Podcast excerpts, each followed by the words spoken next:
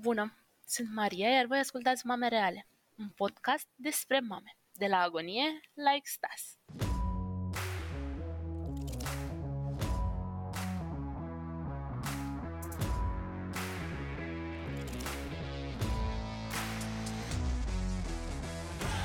O am alături de mine pe Ali de la Makeup Son by Ali, care împreună cu Alina va fi în cel de-al doilea sezon al podcastului Mame Reale, unul dintre invitații permanenți, special ca să dezbatem subiecte din uh, viața de zi cu zi și să aducem în prim plan uh, lucruri despre care poate nu discutăm cât ar trebui noi ca mame, ca femei, ca oameni. Dau startul uh, ultimului episod din seria Interviuri pentru mame reale cu subiect destul de controversat, să spunem, diferențele dintre femei și bărbați, de la psihologie la practică. Și mi se pare un subiect sensibil despre care câteodată ne e foarte greu să discutăm. Dar cel mai greu pare să fie să discutăm despre noi, ce simțim, ce gândim, cum ne-am dezvoltat odată cu primirea titlului ăsta de mamă. Ne pregătim 9 luni pentru o schimbare pe care o așteptăm cu sufletul la gură, dar care ne lovește din plin. Apariția unei noi și enorme responsabilități. Dacă până acum erai tu și iubitul, el fiind, sperăm noi, major și vaccinat, ceea ce îl califica automat la a avea capacitatea de a se îngriji de sine, apare în viața voastră acel cineva care are nevoie de un singur lucru. De voi. Aici o să înțelegem în principal de tine, dar fie îi dăm niște credit și tatălui. Schimbarea despre care vorbesc se întâmplă atât la nivel emoțional, cât mai cu seamă la nivel cerebral. Iar pentru a afla mai multe despre asta, am ales să discutăm astăzi cu un om tare fain, iubitor de circuite neuro, pasionat de neuroștiință, expert în coaching, Paul Olteanu. Este cel mai ascultat om din România în podcastul său Mind Architect și ne face astăzi onoarea să vină să facă cumva puțină lumină în ceea ce înseamnă diferențele astea dintre modul de gândire al femeii versus modul de gândire al bărbatului, diferențe care eu cred că există, vom afla dacă există sau nu. Bună, Paul! Te pup, Maria! Uite, Paul, o să încep în forță și o să-ți spun că eu mă tot întreb cam cât la sută din ceea ce am hotărât uh, noi ca mame, după ce ne-am născut copiii, sunt decizii raționale și cât iraționale. Mă tot gândesc atunci când sorb din cafea mame rece, pentru că nu știu dacă tu știi, dar mamele nu prea mai beau cafea caldă, dacă înainte aș fi hotărât la fel mi se pare că avem metode mult mai complexe de gândire, metode de prevestire a catastrofelor mult mai, să le zicem, on point. Iar aici vreau să vă povestesc cum gândește o mamă, eu, versus cum gândește un tată, Mihai, în cazul meu. Se întâmplă ca seara Mihai să mai aibă treabă și lucrează pe laptop. Eu îl rog de fiecare dată să îl strângă și să-l pună în bibliotecă cât mai sus. Mi s-a întâmplat odată ca Mihai să mă întrebe, dar de ce te deranjează așa de mult? Poți să-l las pe birou, că oricum lucrez și mâine. Și mi-am dat seama că eu tot ce am vrut să spun lui Mihai este că ma, trebuie să nu uit să-i spun lui Mihai să strângă laptopul pentru că iar prinde Matei momentul în care pun rufe pe sârmă și se urcă pe scaun, Doamne ferește, cade de acolo a, și poate să spargă și laptopul și toată munca noastră, bam, s-a dus și trebuie să-i mai spun să ia și încărcătorul, pentru că o să încerce să-l bagi în priză. Eu atât am vrut să-i spun. Doar că pare că am spus-o într-un mod mult mai elegant și mai simplist. Care e diferența asta de psihologie, de metode de a gândi între femei și bărbați și de ce pare că noi, ca femei, gândim mai, nu știu, complex, mai complet, mai, nu așa de simplist? Maria, asta e important, mi se pare de clarificat și mă bucur mult că avem ocazia să povestim asta cu un public de oameni care au curiozități despre diferențe între bărbați și femei. Să clarificăm că diferențele astea nu sunt doar între bărbați și femei. Respectiv, dacă eu în toți anii ăștia de când lucrez în zona asta de cunoaștere de sine și comunicare am înțeles o idee, că noi trăim fiecare cu realitatea proprie iar asta nu e o metaforă, nu e o uh, idee metaforică cum că, băi, fiecare dintre noi înțelegem lumea diferit. E o proprietate biologică a cum construiește creierul nostru ceea ce noi numim percepție despre realitate. Concret, când tu îi spui, nu știu, lui Mihai ceva, sau când el îți spune ție ceva, ce se întâmplă în creier e că în momentul în care pleacă cuvintele alea, pleacă informația audio de la fiecare dintre voi către celălalt, ea să combină în capul interlocutorului cu tot ce are el deja în baza de date, dacă vreți, cu toate experiențele, credințele, valorile, educația, cultura, experiențe conștiente sau inconștiente, asta e și mai interesant, că și lucruri de care nu suntem conștienți ne afectează percepția foarte tare. Și informația asta senzorială care vine din exterior, mesajul pe care tu l-ai transmis, combinat cu ce e deja în capul lui, lui o să-i dea o reprezentare internă concretă. Uite, vă dau un exemplu și din uh, experiențele mele de cuplu cu Alexandra, cu soția mea. Dacă i-am dat, de exemplu, un mesaj și acolo am doar informație vizuală, nu știu cu ce ton a zis-o, n-am feedback non-verbal, body language, postură, lucruri de felul ăsta. E doar un SMS și zice la ce oră vii seara acasă. Eu când citesc mesajul ăsta, pentru că în trecut am trăit experiențe unde la genul ăsta de mesaje era mai degrabă nasol, veneau de la maică mea și erau de tip control, când citesc mesajul am o înclinație să mă enervez, simt că îmi crește pulsul, îmi crește tensiunea, simt agitație interioară, fără ca ea să aibă neapărat o intenție de a mă controla. Dar ce a scris ea, combinat cu ce era deja la mine în baza de date, a dus la reprezentarea asta internă de potențial amenințare. Și uite, o chestie foarte interesantă care pleacă de la diferențele dintre noi e că ce, ce e frumos să vezi și foarte diferit la copii de adulți este că adulții au foarte multe lucruri deja întipărite în ceea ce noi în Mind Architect numim filtre. Toate mm-hmm. chestiile astea de care am vorbit noi mai devreme. Valori, credințe, experiențe anterioare și așa mai departe. Copiii, mai ales copiii micuți, trăiesc fără să aibă bagajul ăsta încă instalat și de aia sunt și atât de fascinați de lumea exterioară. Poate să stea o oră să se uite la o floare sau poate să uite fascinați la cum cade zăpadă, în timp ce noi doi dacă, sau noi trei dacă ne uităm la ninsoare, zicem, da mă, ninge. O să fie mâine trebuie să dăm cu lopata.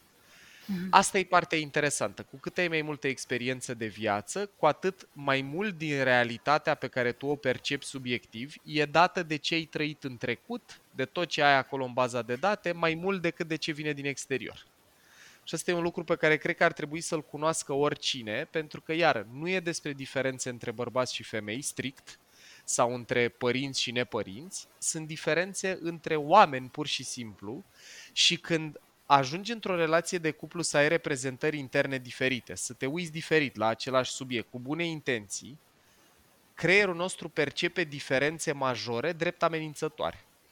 Dacă mm-hmm. eu, de mhm. exemplu, cred că e normal să folosești bătaia în relație cu copilul și partenera mea de viață crede că nu e normal, chit că în capul nostru, oricât de dubios ar suna, amândoi s-ar putea să avem o bună intenție. Eu zic, la mine, pe mine m-au bătut și uite ce bine am ajuns. E fire să poți să folosești pedepsă corporală și ea zice, băi, ești în epoca de piatră, ai nebunit la cap, cum să mai lovești copilul? Nu-i normal așa ceva. E, din diferențele astea de percepție care vin din diferențe de viață, de experiențe de viață, apare multă tensiune. Și eu cred că arta în general, nu doar în cuplu, ci în comunicare în general, e să poți să navighezi diferențele astea fără să-ți antagonizezi interlocutorul. Mm-hmm destul de dificil. Destul de dificil Ui. ceea ce spui, pentru că sunt, suntem uh, foarte puțini uh, care, ce am observat eu până acum, uh, care gândesc la un nivel atât de avansat tot ceea ce se întâmplă în jurul lor sau ceea ce se întâmplă cu ei. Într-un fel, o singură idee vreau să zic. Eu când am înțeles că realitatea mea e profund subiectivă și că, uh, practic, ce, ce găsesc eu a fi normal e normal doar pentru mine. Eu, de exemplu, după ce am înțeles ideea asta și am și acceptat-o, uh, am încetat să mai folosesc cuvinte gen e normal, e de bun simț, e de la sine înțeles, e evident. Nimic nu e normal, nimic nu e de bun simț, nimic nu e de la sine înțeles. Depinde cu ce filtre operezi. Uh, și de ce zic că a fost într-un fel o experiență plăcută e că am încetat să mă mai enervez când aveam diferențe majore de percepție cu cineva, în loc să o iau personal, să zic că ăsta nu gândește bine, e ceva neregulă cu el sau ea, de să bă, stai puțin, are alte experiențe de viață, are alte educație, are altă cultură, are alte are altă personalitate, că dacă, de exemplu, noi trei mergem la o petrecere și voi sunteți extroverte, eu introvert, trăind aceleași experiențe la petrecerea aia, după două ore o să o resimțim foarte diferit. Mm-hmm. Voi după mm-hmm. două ore Clar, poate da. că abia v-ați încălzit, eu după două ore vreau să plec acasă. Diferența e dată de filtrele noastre, nu e dată de exterior. Petrecerea e aceeași, mâncarea e aceeași, băutura e aceeași, oamenii sunt aceiași, muzica e aceeași, cum am procesat-o e diferit. Așa că, într-un fel, asta vreau să zic, că înțelege că fiecare dintre noi operăm cu universul nostru interior uh, propriu și personal și că în loc să te enervezi că ălălalt îl are diferit de tine, ai putea să fii curios să-l înțelegi pe lui al mai bine, eu cred că aici poate să stea cumva cheia sau o soluție pentru relații mai zdravene, respectiv pentru mai puțină tensiune în comunicare în general. Corect. Uite, eu am început să citesc puțin mai mult uh, pe partea asta psiho după ce am început să ascult și podcastul tău, uh, acum 2 ani, 3 ani, când ai început, și o carte care mie chiar mi-a schimbat puțin uh, capacitatea de înțelegere a vieții până la urmă. Este scrisă de Mark Manson și se numește Arta subtilă a nepăsării. Dar știi ce am observat? Am oferit cartea asta cadou pentru trei prietene și doar una dintre ele a reușit să o termine. Celelalte au spus că, una mi-a spus că nu consideră că îi se potrivește și n-a putut să o ducă până la final și cealaltă mi-a spus că pur și simplu pentru ea nu face sens ce zice, ce zice Manson acolo. Ok pentru mine a fost destul de marcantă, știi? Pentru că chiar dacă nu e scrisă tocmai uh, literar, ca să spunem așa, omul îți explică pe uh, limba tuturor faptul că tu ești singur responsabil pentru viața ta și pentru deciziile pe care le iei și pentru Genial.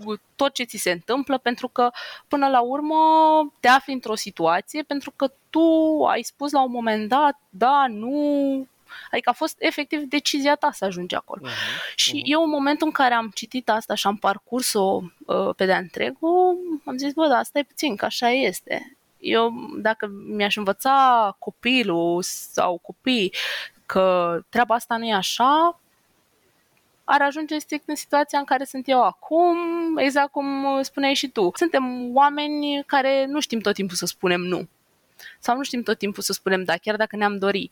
Și uh-huh. cred că e foarte important să realizăm că până la urmă, dacă vrem să ajungem acolo, tot noi trebuie să luăm decizia respectivă, știi? Cum zic, taurul de coarne. Da. Eu am o relație aparte cu ideea asta. Am descoperit uh, un concept similar când începusem să citesc programare neurolingvistică și după aia când am făcut formarea în, în PCM, e o teorie de personalitate cu care lucrăm noi mult în echipa Mind Architect, uh-huh. am auzit acolo la formare o idee care spunea așa că nimeni nu poate să facă pe nimeni să se simtă în niciun fel. Și inițial nu prea am înțeles ideea asta. Am zis, cum adică mă, nu poți să faci pe nimeni să se simtă niciun fel? Că noi și folosim expresii gen, mai făcut să mă simt prost, mai făcut să mă simt uh, singur, mai făcut să mă simt nu știu cum. Și tipul care e doctor în psihologie, John Parry, un britanic cu care am făcut formarea asta, John a zis o chestie foarte logică. Am avut nevoie de un pic de timp să o procesez, dar a zis așa. Dacă eu zic ție, Paul, tu ești cel mai prost trainer pe care l-am cunoscut, ca tu să te simți rău, trebuie să mă crezi. Hmm. Și am stat un da. pic așa să mă gândesc și am zis, bă, da frate, adică eu tot ce pot să fac în fiecare interacțiune pe care o trăiesc e să fac o tranzacție către celălalt. Să zic, mi se pare că te-ai îmbrăcat foarte frumos azi, te iubesc, te nu știu ce. Ca tu să te simți bine sau rău, interlocutorul meu, parteneră de viață, ce-i fi, tu trebuie să îmi dai putere, trebuie să dai putere cuvintelor mele, să crezi în ce-ți spun, fie că zic de bine, fie că zic de rău. Și cumva, dacă mergem în profunzimea ideii este cam așa stă treaba, știi? Mai era și o uh, completare care spunea că era un citat, nu mai știu din ce cultură vine, care spunea că pain is mandatory, suffering is optional. Adică să trăiești da, vreau, vreau să te întreb un pic. Uh, ai dreptate cu ce zici uh, și cred că e super interesant, doar că mi se pare că atunci când cunoști foarte bine un, uh, o persoană, de exemplu eu pe soțul meu și el pe mine, poți să îi faci uh, uh, să-l faci cumva să simtă acele lucruri. Adică tu deja știi la ce reacționează el și poți cumva atunci când ești nervos sau vrei nu să-l pedepsești, dar cred că înțelegi la ce mă refer, să-l faci să simtă acel lucru. Cu o persoană necunoscută, nu că nu o cunoști, dar atunci când cunoști pe cineva, ce părere ai de acest lucru? Uh, eu pot să-ți dau exemplul ăsta și în relația mea cu Alexandra, tot așa, gândindu-mă la relația mea de cuplu. Da, faptul că ne cunoaștem mai bine ne ajută să știm care sunt sensibilitățile emoționale ale luilalt pe care exact. le putem, uh, cum să zic, ocroti sau exploata. Dar chiar și așa, dacă ea, de exemplu, uh, îmi spune nu-ți dau voie să faci nu știu ce, caz în care mie îmi pică călărețul instant, îmi pică luciditatea instant la îngrădirea libertății, ea știe că eu sunt sensibil în jurul temei esteia cu libertatea și poate să aleagă să exploateze asta. Dar la final, tot la mine e dacă mă enervez sau nu și uite, vă zic din practică o chestie. În perioada în care începusem să meditez zilnic pentru că mi-am dat seama, eu sunt și temperamental coleric, mă enervez repede și mă și calmez repede, dar problema era că mă enervam.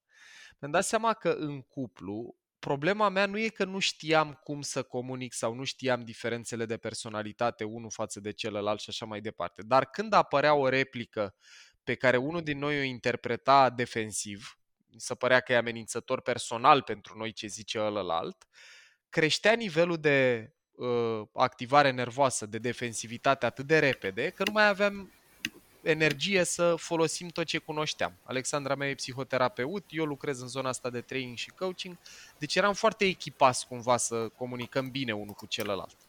Și când am început să meditez, meditația ce face e că te ajută să observi ce simți și ce gânduri îți trec prin cap fără să te identifici cu ele.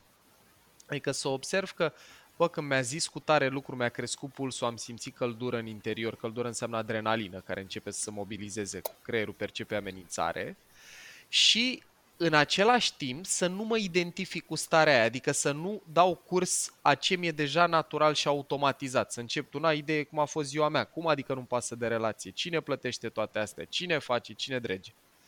Băi, iar în perioada respectivă am observat că cu efortul ăsta, cu ajutorul pe care îl dădea antrenamentul de tip meditație, la aceiași trigger în care înainte, în, de când apărea replica, în 30 de secunde eram în conflict, reușeam să nu mă mai duc pe derdelușul respectiv. E ca și cum vedeam că vine trenul și puteam să pășesc lateral de pe șină înainte să ajungă la mine. Ce fain! Deci eu aș spune că teoria susține ideea asta că nu poți să faci pe nimeni să simtă niciun fel fără acordul părților. Diferența, și ridic mâna ca fiind uh, culpabil aici și vinovat, este că suntem atât de obișnuiți să credem în ce ne spun oamenii apropiați nouă, tocmai pentru că avem relații puternice de atașament cu ei. E greu să fii indiferent la părerea partenerului de viață sau a unui părinte sau unui frate sau unei surori dacă relația e apropiată.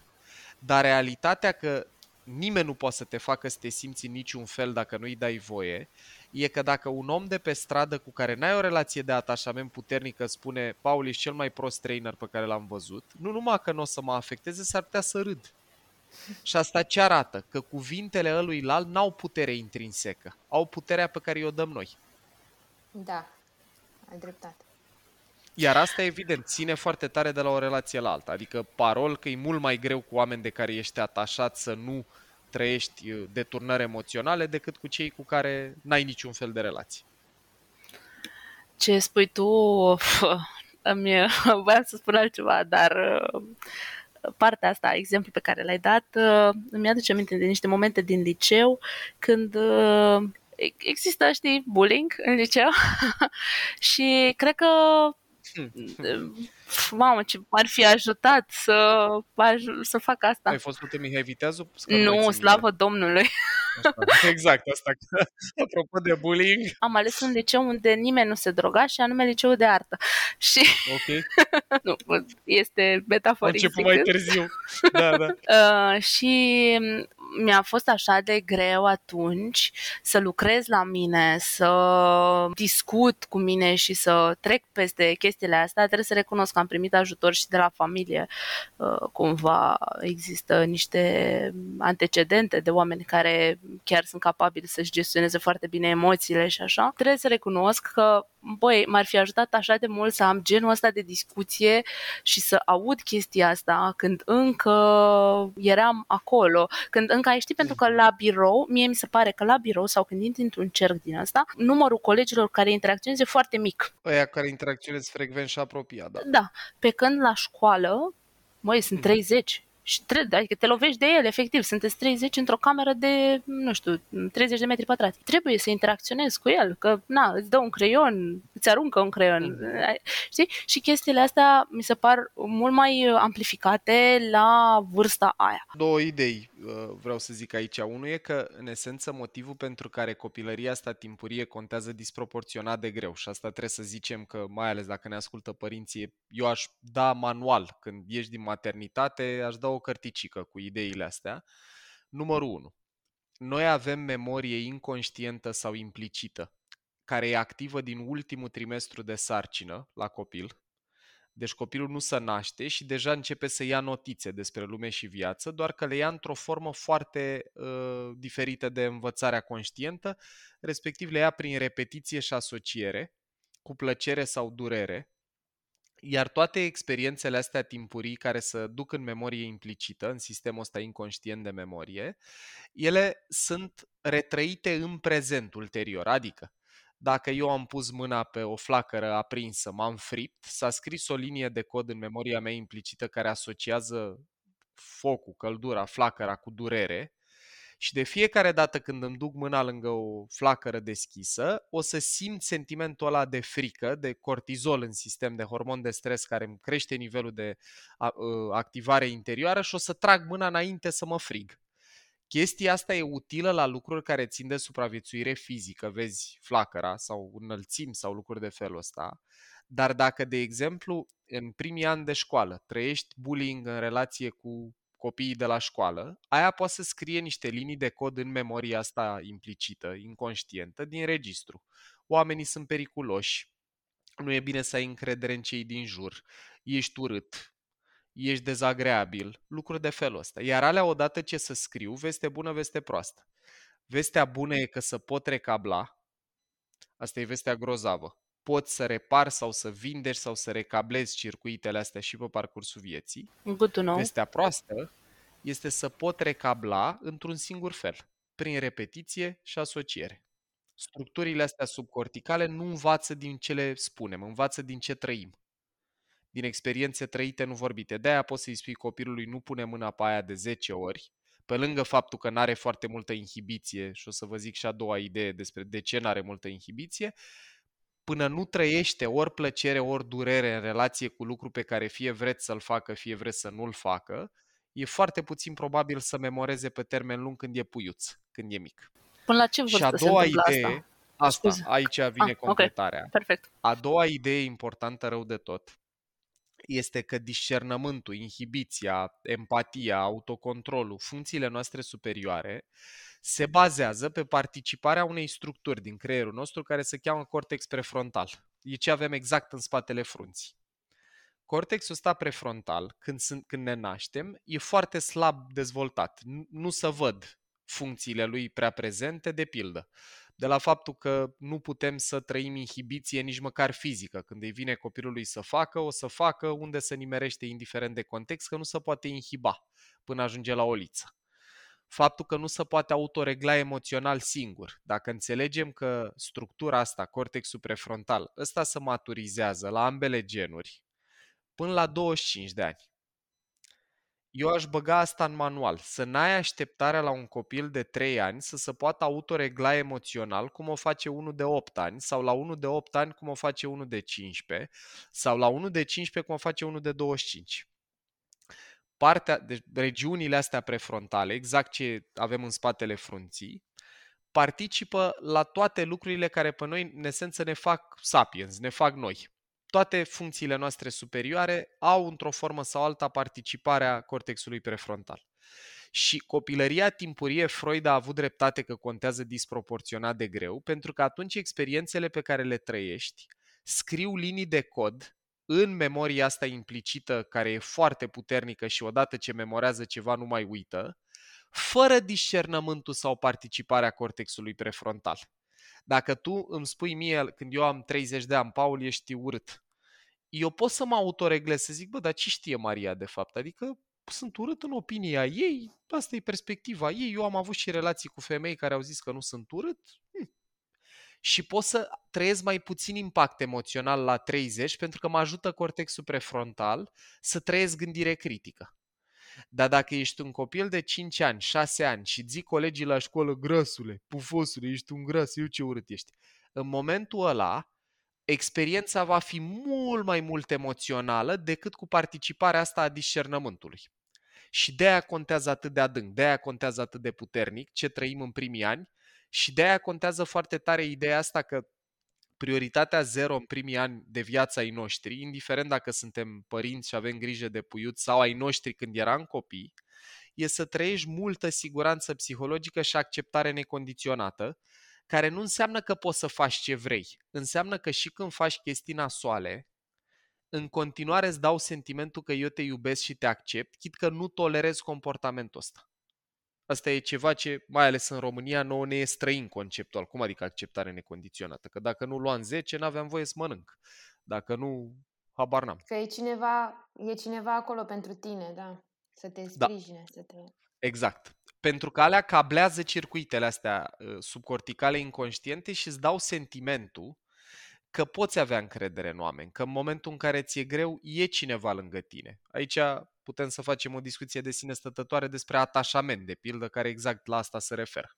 Uite, asta, uh, dacă tot am ajuns aici, uh, apropo de partea asta de siguranță pe care o simte copilul, crezi că țin de capacitățile empatice și capacitățile, uh, nu știu, să le spunem cumva, competențe pedagogice pe care le au părinții sau persoanele care au grijă de ei în copilăria mică? Sunt sigur că țin într-o mare măsură de ce competențe au părinții în perioada respectivă. eu cred că, îți zic sincer, ideea asta mi se pare foarte utilă de zis. Uh, Cred că e util în zona asta de parenting și să nu punem enorm de multă presiune pe noi. Pentru că vezi, sunt toate curentele, cărțile, perspectivele, care de multe ori se și contrazic. Și asta poate să dea un nivel de anxietate unui părinte care e și perfecționist. Dacă ai crescut cu când luai sub 10 te întrebau ce n-ai știut sau ai învățat că dacă nu ești perfect urmează să trăiești durere perfecționismul plus muntele ăsta de recomandări, de parenting, de stiluri, de discipline, de abordări, poate să îți crească nivelul de anxietate de natură să interacționezi cu copilul ca și cu o bombă. Când pui mâna pe el, să ai sentimentul că, aoleu, dacă la ating aiurea, dacă folosesc tonul nepotrivit, dacă îi bușesc creierul, dacă... Eu cred că sunt niște principii simple, cumva, dacă înțelegem arhitectură cerebrală și în linii mari cum funcționează creierul nostru, zic două, trei idei. Prima idee este că învățarea începe înainte să te naști. Deci, ideea cum că e mic și nu are amintiri, nu ține minte chestii, este profund falsă.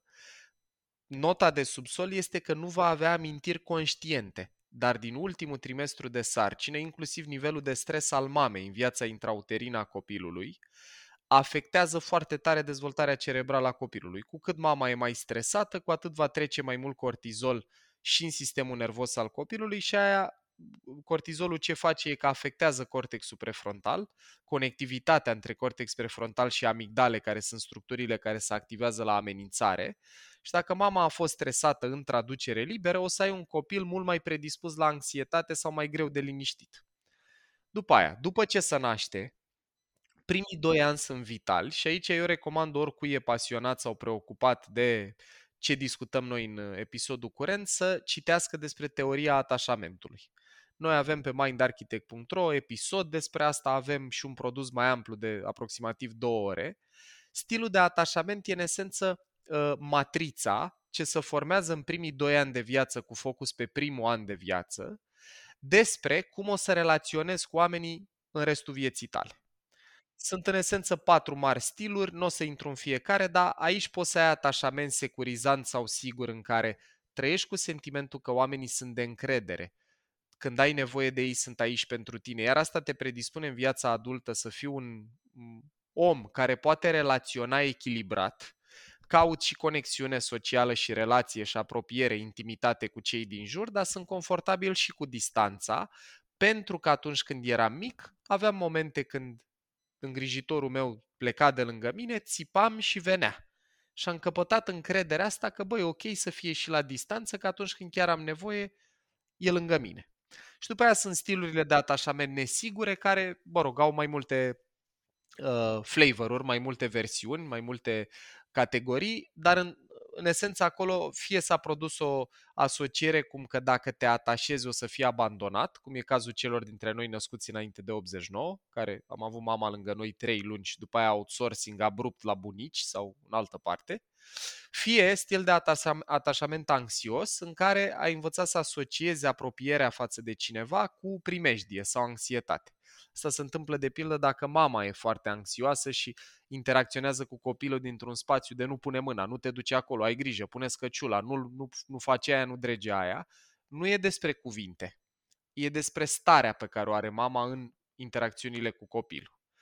Și astea sunt două categorii, stil evitant sau stil anxios și mai e o categorie care apare în situații mai degrabă rare, care se cheamă stil dezorganizat, dar asta e altă idee centrală pentru ce contează cu adevărat în uh, copilăria mică.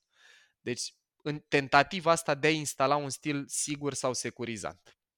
Și după aia, ultima idee, deci pe lângă viața intrauterină, memorie implicită și stil de atașament, mai contează tare de tot o idee pe care eu o repet mult în, uh, în cursuri și nu are legătură cu parenting, are legătură cu dezvoltarea noastră psihologică în general. Și anume să interacționăm cu copilul dintr-un mindset care zice așa. Nu e ok să te porți oricum, dar e ok să simți orice. Care e ideea importantă aici? De multe ori copilul poate să trăiască o stare emoțională neplăcută, poate să simtă frică, poate să simtă tristețe, poate să simtă mânie și o să aibă un comportament care de cele mai multe ori va fi enervant pentru părinte. Poate să urle, poate să trântească, poate să se agite uh-huh. la 3 dimineața. Sunt uh, convins că sunteți proficient în asta, știți mai bine ca mine la primă mână cum e. E, și acolo șmecheria, partea complicată de înțeles, da, cumva sper să aducem un pic de claritate, e că eu în momentul în care o să sancționez comportamentul de exemplu, dacă copilul trăiește frică de baubau, de omul negru, de monstru de supat, la 3 dimineața și eu vreau să dorm, că mă doare capul, că a doua zi am o întâlnire importantă. Dacă eu sancționez comportamentul și țip la el din altă cameră, cum am trăit eu când eram copil, taci-mă din gură! Ți-am spus că nu e nimic acolo, te rog prostii! În momentul ăla, sistemul nervos al copilului N-are cum la vârsta aia să înțeleagă că tata țipă la mine că îl deranjează zgomotul, că mâine are o întâlnire importantă la ora 9 și trebuie să doarmă. N-ai cum să înțelegi așa ceva când ai 2 ani. Ce o să producă sistemul nervos al copilului e o asociere între sentimentul pe care tocmai îl trăia, și anume frică, și ruperea relației de atașament. Iar asta te predispune să înveți să reprimi emoții, să nu mai trăiesc frică, să nu mai trăiesc tristețe, să nu mai trăiesc mânie, pentru că de fiecare dată când am primit feedback nasol, când eu trăiam un sentiment, cu cortexul meu prefrontal din copilăria timpurie, eu nu pot să înțeleg că tata sau mama sancționau de fapt comportamentul, ci eu, eu ce simt e că sancționau emoția. Și să produc asocierile astea la care după aia în viața adultă lucrăm o grămadă în terapie. Să ne recablăm capacitatea de a trăi diferite sentimente, respectiv de a putea exprima diferite emoții. Am înțeles.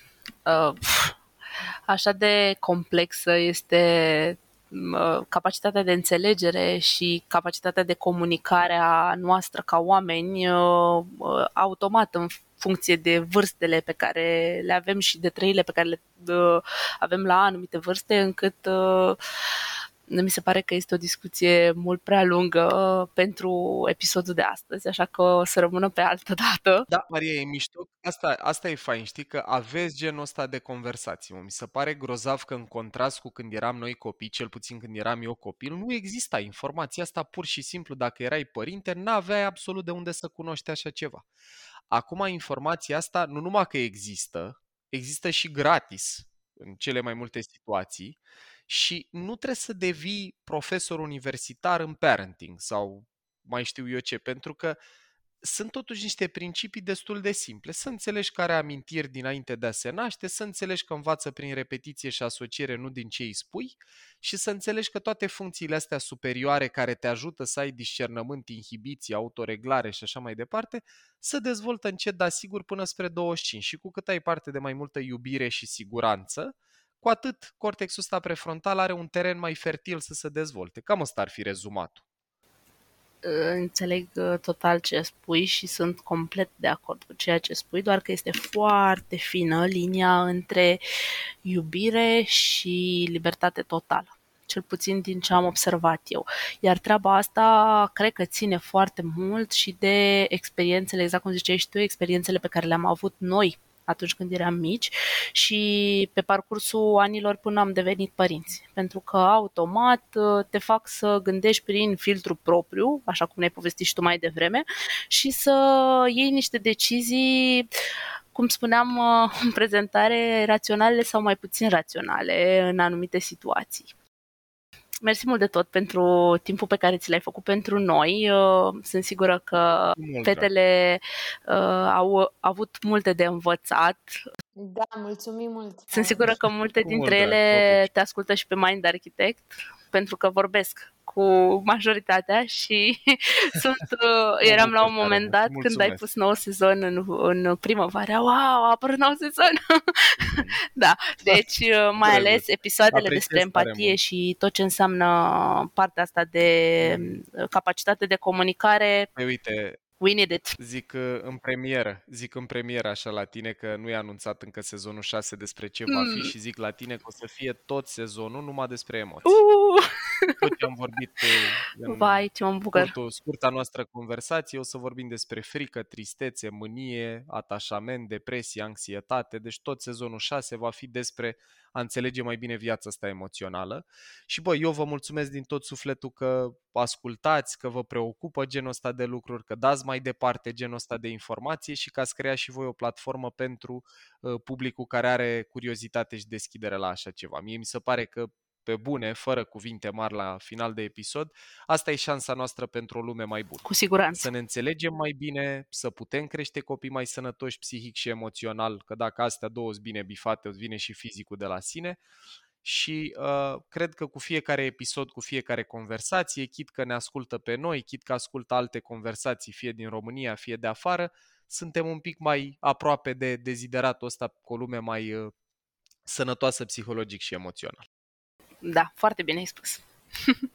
Mulțumim mult, te pupăm! Vă pup! Mulțumim! Eu sunt Maria, iar alături de Ali, de la Makeup Swan by Ali, am avut ocazia să discutăm cu Paul Olteanu despre diferențele de psihologie, mentalitate și percepție dintre femei și bărbați, dar nu numai, ci și la copii.